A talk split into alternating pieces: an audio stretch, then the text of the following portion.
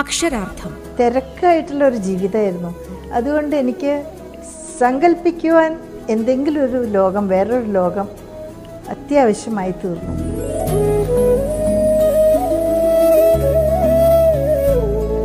മാധവിക്കുട്ടി മലയാളത്തിന്റെ നീലാംബരി.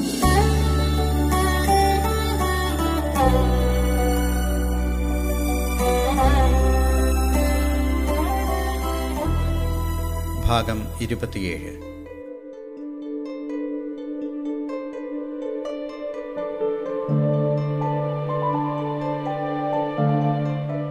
മാധവിക്കുട്ടിയുടെ പല നായികമാരും സങ്കല്പത്തിൽ തങ്ങൾ സൂക്ഷിച്ചുവച്ച ആദർശ പുരുഷന്മാരെ തേടുന്നവരാണ്.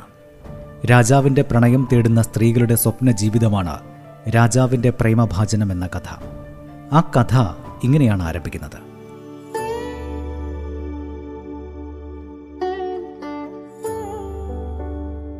ഒരു രാജാവിന്റെ പ്രേമഭാജനമാവാൻ എന്നെന്നും ആഗ്രഹിച്ചിരുന്നവളായ ഞാൻ.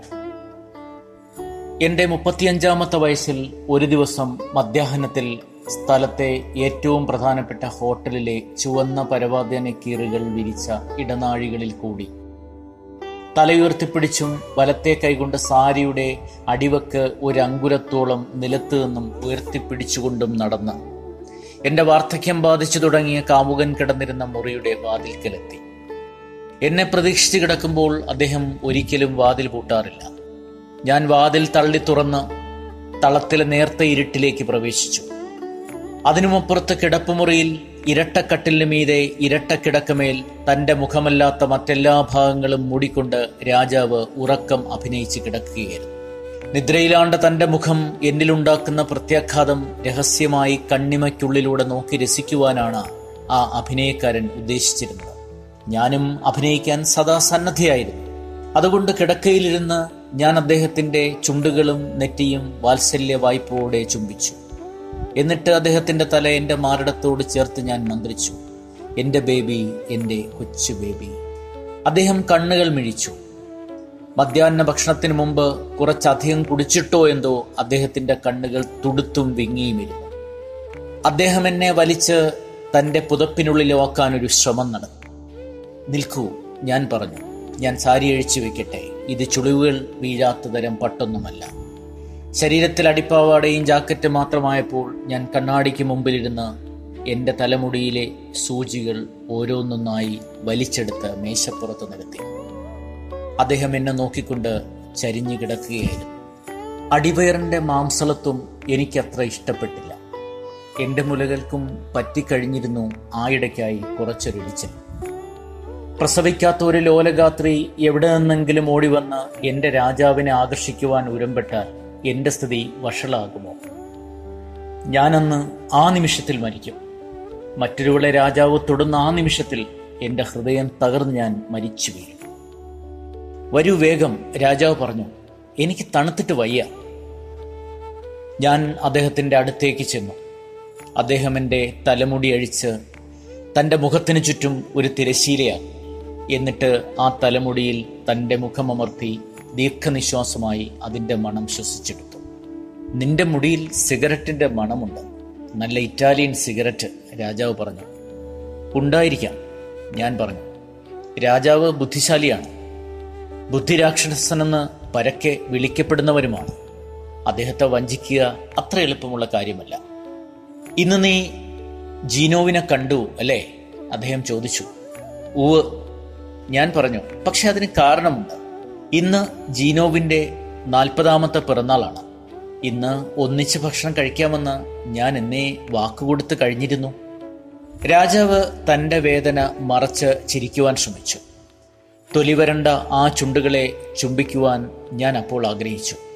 ചിരിക്കുവാൻ മെടുക്കെടുന്ന എന്തിന് എന്ന് ചോദിക്കുവാൻ എനിക്ക് തോന്നാതിരുന്നില്ല. കരയുവാൻ കാരണമുള്ളപ്പോൾ ചിരിക്കുന്ന എന്തിന്? നിന്റെ അഭിമാനത്തെ ചുവന്ന കോടിപ്പട്ട് പോലെയുള്ള അഭിമാനത്തെ ഞാൻ തുണ്ടു തുണ്ടാക്കി കീറിക്കളയുകയാണല്ലോ. നിന്റെ ഓമനയുടെ മുടിയിൽ സിഗരറ്റിന്റെ മണം. അവളുടെ ശരീരത്തിൽ മറ്റൊരുത്തന്റെ കൈവിരൽ അടയാളങ്ങൾ അവളുടെ കഴുത്തിൽ മറ്റൊരാളുടെ ദന്തക്ഷതം. നിനക്ക് കോപിച്ചുകൂടെ? നിനക്ക് എന്റെ തലമുടി പിടിച്ചും വലിച്ചും എന്നെ മർദ്ദിച്ചും വേദനിപ്പിച്ചുകൂടെ? ഇല്ലെങ്കിൽ ഞാൻ പറയുന്നത് മുഴുവൻ ശ്രദ്ധിച്ചു കേൾക്കൂ. ഞാൻ ജീനോ ബുസാറ്റി എന്ന ഇറ്റലിക്കാരന്റെ കൂടെ നാല് മണിക്കൂറുകൾ ചിലവഴിച്ചു. ജുഹുവിൽ ഒരു മാസത്തിനു വേണ്ടി വാടകയ്ക്കെടുത്ത വില്ലയിൽ ഞങ്ങളുടേത് മാത്രമായ ആ കിടപ്പറയിൽ ഞങ്ങളുടേത് മാത്രമായ കിടക്കയിൽ കിടന്നുകൊണ്ട് സുന്ദരനും യുവാവുമായ ജീനു എന്നെ ആശ്ലേഷിച്ചു. അയാളുടെ ശരീരത്തിന്റെ കാന്തി സൂര്യവെളിച്ചം പോലെ എന്റെ കണ്ണുകളിൽ നിറഞ്ഞു നിന്നു.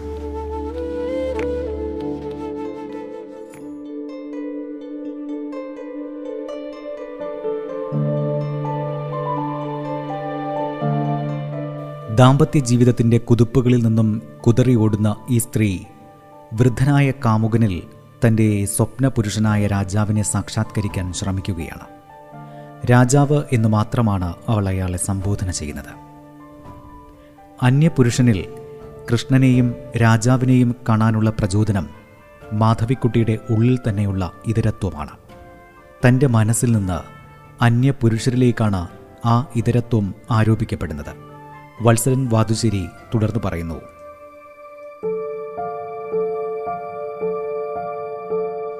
വ്യക്തിത്വത്തിനുള്ളിലെ ഇതര വ്യക്തിത്വം പോലെ തന്നെ മാധവിക്കുട്ടിക്ക് ബാഹ്യപ്രപഞ്ചം കൂടാതെ സുശക്തമായൊരു അന്തർലോകവുമുണ്ട്. ബാഹ്യജീവിത യാഥാർത്ഥ്യത്തിന്റെ നൈരാശ്യങ്ങളിൽ നിന്നും രക്ഷപ്പെടാൻ സ്വപ്നങ്ങളും ദിവാസ്വപ്നങ്ങളിലും മാത്രമല്ല ബോധമനസ്സിന്റെ നിയന്ത്രണവും പാടെ വിട്ട ശുദ്ധമായ ഭ്രമാത്മകതയിലും അവർ മുഴുകുന്നു. മനസ്സിലെ അഭിലാഷങ്ങളുടെ മുദ്രകൾ സ്വപ്നാത്മകമായ ഒരവസ്ഥയിൽ ഉണർന്നു വരുമ്പോൾ അവ യാഥാർത്ഥ്യമെന്ന പോലെ വ്യക്തിക്ക് അനുഭവപ്പെട്ടേക്കാം. അവിടെ തോന്നലുകളും മിഥ്യാദർശനങ്ങളും യാഥാർത്ഥ്യം എന്ന് തന്നെ വ്യക്തി കരുതുകയും ചെയ്യുന്നു. മനുഷ്യ മനസ്സിന്റെ ഈ സങ്കീർണത സാഹിത്യത്തിൽ കലാപരമായ വലിയൊരു സാധ്യതയാണ് തുറന്നിടുന്നത് മാധവിക്കുട്ടിയുടെ ഒട്ടേറെ കഥകളിൽ ഈ മാനസിക പ്രപഞ്ചത്തിന്റെ നിഗൂഢതകൾ അനാവരണം ചെയ്യപ്പെടുന്നുണ്ട്. തന്റെ ഈ അന്തർലോകത്തെക്കുറിച്ച് മാധവിക്കുട്ടി ഒരാളുടെ യഥാർത്ഥ ലോകം അയാളുടെ പുറത്തു കാണുന്ന ലോകമല്ല അയാളുടെ അകത്തുള്ളതും തികച്ചും അനന്തവുമായ ലോകമാണത്. അവനവനിൽ കൂടി സഞ്ചരിക്കുവാൻ പുറപ്പെട്ട ഒരാൾക്കേ മനസ്സിലാവുകയുള്ളൂ. താനെടുത്ത പന്ഥാവിന് അറ്റമില്ല എന്ന്. എന്ന് എന്റെ കഥയിൽ പറയുകയും ചെയ്തിരിക്കുന്നു.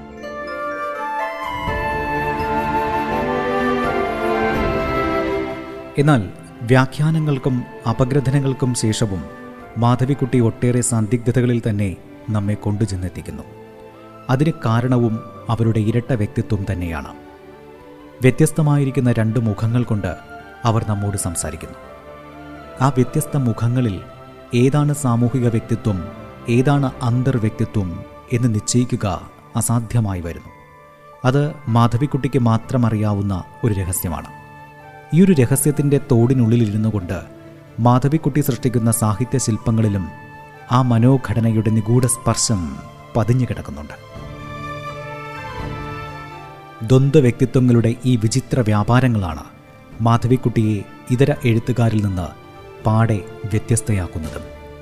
അവരുടെ രചനകളെ അഗാധ മാനസിക ഭാവങ്ങളുടെ കലവറയാക്കുന്നതും അതുതന്നെയാണ് തോൽപ്പിക്കുവാൻ ചുറ്റിലായാളുകൾ ഏറെയുണ്ടെങ്കിലും തോൽക്കില്ല ഞാൻ.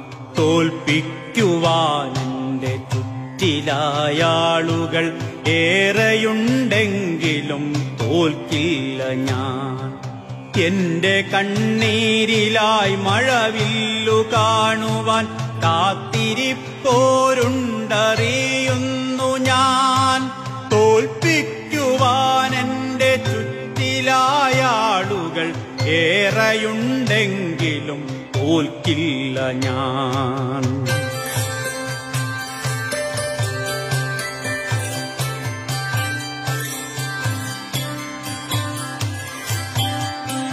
കൂട്ടുകാരെന്നു നടിച്ചെന്റെ കൂടെ കൂട്ടിനായി വന്നവരേറെയാണ്. മുപ്പതു വെള്ളി കാശിനായേശുവെ ഒറ്റുന്ന യൂദാസതിയിലുമുണ്ട് കൂട്ടുകാരെന്നു നടിച്ചെന്റെ കൂടെ കൂട്ടിനായി വന്നവരേറെയാണ്. മുപ്പതു വെള്ളി കാശിനായേശുവെ ഒറ്റുന്ന യൂദാസതിയിലുമുണ്ട് കൂട്ടായി നിന്നെന്റെ കൂട്ടം പിരിക്കുവാൻ കുത്തിത്തിരിപ്പുമായി കൂടെയുണ്ട്.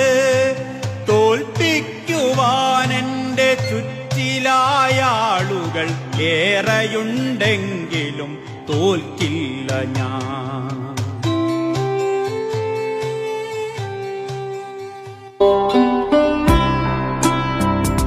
അക്ഷരാർത്ഥം ഇടവേളയ്ക്ക് ശേഷം തുടരും. റേഡിയോ കേരളയിൽ നിങ്ങൾ കേട്ടുകൊണ്ടിരിക്കുന്നത് അക്ഷരാർത്ഥം.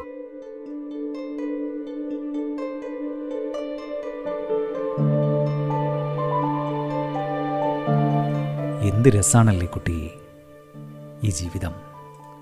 ഇടത് കൈ വായുവിൽ ഉയർത്തി ചലിപ്പിച്ച് താടി അല്പമാത്രം ഉയർത്തി വലത്തോട്ട് തിരിച്ച് ഇടതുവശത്തിരുന്ന എന്നെ ഒഴുകുന്ന കണ്ണുകൾ കൊണ്ട് നോക്കി സ്വന്തം ജീവിതം മുന്തിരിങ്ങ പോലെ ആസ്വദിച്ച് ഊറ്റിക്കുടിച്ചുകൊണ്ട് കമല ചേച്ചി ചോദിക്കുകയായിരുന്നു.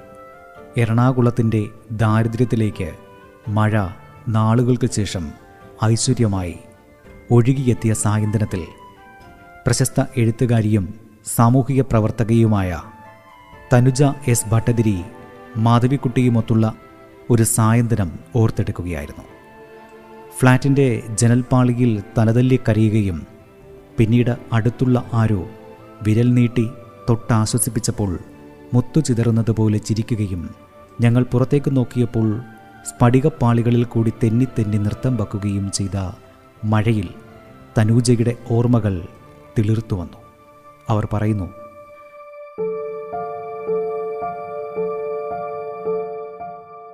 മഴ കാണാൻ എനിക്കിഷ്ടമാണെങ്കിലും അതിലുമേറെ ഇഷ്ടമായിരുന്നു ആ സമയത്ത് ചേച്ചിയെ നോക്കി നിൽക്കാൻ. പണ്ട് എന്റെ പാവാട പ്രായത്തിൽ ഞാൻ കണ്ട അപൂർവ സൗന്ദര്യം അല്ല തെറ്റി അപൂർവ വ്യക്തിത്വം. വയലറ്റ് നിറത്തിൽ സ്വർണനൂൽ പാകിയ പട്ടിൽ തിളങ്ങുന്ന ചുവന്ന സിന്ദൂരപ്പൊട്ടിൽ ഒരു രവിവർമ്മ ചിത്രം. എത്ര പഴകിയിട്ടും അറയിൽ പൊടി പിടിക്കാതെയുണ്ട്. അതിലും ഏറെ ഭംഗിയുണ്ട്. അതിലും ഏറെ ഭംഗിയുള്ള ചിത്രങ്ങളാണ് പിന്നീട് ആ അക്ഷരങ്ങളിൽ കൂടി എനിക്ക് കിട്ടിയിട്ടുള്ളത്.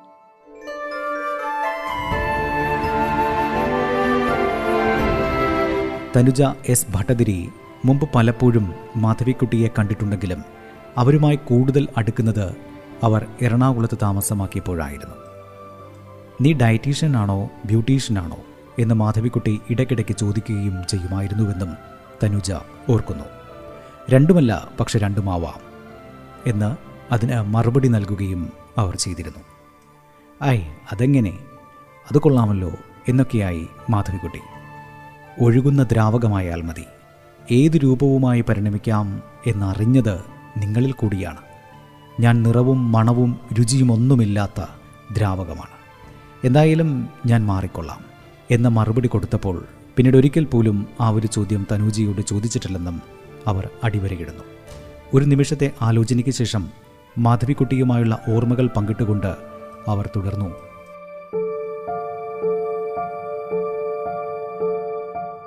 എന്ത് കഷ്ടല്ലേ കുട്ടി ഈ ജീവിതമെന്ന? വലത് കൈ താഴേക്ക് കുടഞ്ഞ് മുഖം അല്പം ഇടത്തോട്ട് ചരിച്ച് വലതുവശത്ത് നിന്ന് എന്നെ നോക്കി. ജീവിതം മധുര നാരങ്ങയുടെ തോട് കണ്ണിലോട്ട് അപ്രതീക്ഷിതമായി പിഴിഞ്ഞൊഴിച്ചുണ്ടാകുന്ന നീറ്റലോടെ അവർ എന്നോട് പറയുകയുണ്ടായി. ചവയിൽ കത്തി നിൽക്കുന്ന ആ മധ്യാഹ്നത്തിൽ നിരാലംബരും രോഗാതുരവുമായ ഒരു കൂട്ടം മനുഷ്യരുടെ നടുക്കായിരുന്നു അവർ. ആദ്യമായി ചേച്ചി നടത്തുന്ന ഒരു മെഡിക്കൽ ക്യാമ്പിൽ ഒരു മാനസിക പിന്തുണയ്ക്കാണ് ചേച്ചി എന്റെ സാന്നിധ്യം ആവശ്യപ്പെട്ടത്.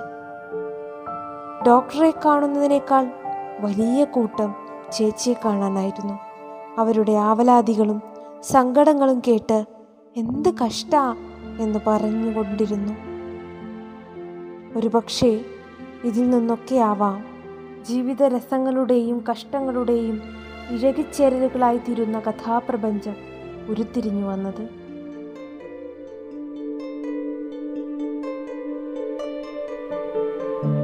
ഒരിക്കൽ ഒരു ചിലമ്പിച്ച സ്വരം തനൂജയുടെ ഫോണിലേക്ക് വന്നു. തനൂജ തനുജ എന്റെ കാര്യങ്ങൾ നോക്കാൻ ആരുമില്ല. ഇപ്പോൾ ഫ്ലാറ്റിൽ. എനിക്കൊരു ജോലിക്കാരിയെ ശരിയാക്കി തരണം കുട്ടിയുടെ ആശുപത്രിയിൽ എത്രയോ പേർ ജോലി ആവശ്യപ്പെട്ട് വരുന്നുണ്ടാവും. ഒരാളെ നല്ല ഒരാളെ എനിക്ക്. ഈ ഒരു ഫോൺ സന്ദേശം കിട്ടിയതിന് പിന്നാലെ ഏതോ ഒരു സ്ത്രീ എന്തെങ്കിലും ഒരു ജോലി എന്ന് പറഞ്ഞ് തനുജിയുടെ മുമ്പിലെത്തി. അടുത്ത നിമിഷം തന്നെ അവർ പറഞ്ഞു ജോലി തരാം. പക്ഷേ ഇവിടെയല്ല എഴുത്തുകാരി മാധവിക്കുട്ടിയുടെ വീട്ടിലാണ്. താല്പര്യമുണ്ടോ ഈ ഒരു ചോദ്യം കേട്ടതും ജോലി അന്വേഷിച്ചെത്തിയ അവരുടെ കണ്ണുകൾ തിളങ്ങി. എനിക്ക് നൂറുവട്ടം സമ്മതം അവർ പറഞ്ഞു. അങ്ങനെ അവരെ മാധവിക്കുട്ടിയുടെ വീട്ടിലേക്ക് ഡോക്ടർ സുലോചന വന്ന് കൂട്ടിക്കൊണ്ടുപോവുകയും ചെയ്തു. കുറേയേറെ കാലം ആ സ്ത്രീ അവിടെ ജോലി നോക്കി. പിന്നീട് എപ്പോഴോ ഒരു നാൾ ഒന്നും പറയാതെ തന്നെ അവർ അവിടെ നിന്ന് പോവുകയും ചെയ്തു. മറ്റൊരു ഓർമ്മ പങ്കുവെച്ചുകൊണ്ട് തനൂജ പറഞ്ഞു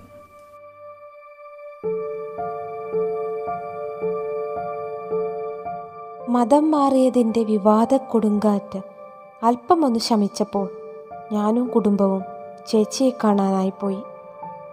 കൈ നിറയെ കുപ്പിവളയും മൈലാഞ്ചിയും കരിപക്ഷി പടർന്ന കണ്ണുകൾ സുറുമ എഴുതിയ മിഴികൾ. എന്നാൽ ഇതുതന്നെയാണ് മുടി മൂടിയ കറുത്ത തുണിയിൽ നെറ്റിയുടെ മുകളിലായി കല്ല് വെച്ച ചുട്ടി പോലെയുള്ളൊരാഭരണം അതിന്റെ പേരെന്താണെന്ന് എനിക്കറിയില്ല. അന്ന് അവർ ലഹരി പിടിച്ച കണ്ണുകളുമായി ഒഴുകി നടക്കുകയായിരുന്നു. തിരിച്ചിറങ്ങാൻ തുടങ്ങിയപ്പോൾ ചേച്ചി പറഞ്ഞു ഊണ് കഴിച്ചിട്ട് പോകാം. ഞങ്ങൾ വെറുതെ മടിച്ചു. മടിക്കണ്ട. ഈ കുപ്പായം ഇട്ടെങ്കിലും ഞാനിപ്പോഴും വെജിറ്റേറിയനാ. ഇവിടെ രസവും ചമ്മന്തിയും തന്നെ ഉള്ളൂ. പേടിക്കണ്ട ധൈര്യമായി കഴിക്കാം.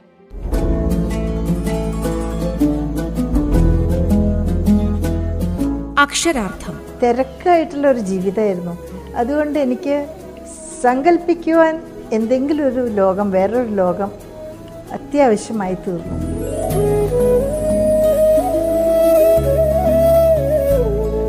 മാധവിക്കുട്ടി മലയാളത്തിന്റെ നീലാംബരി.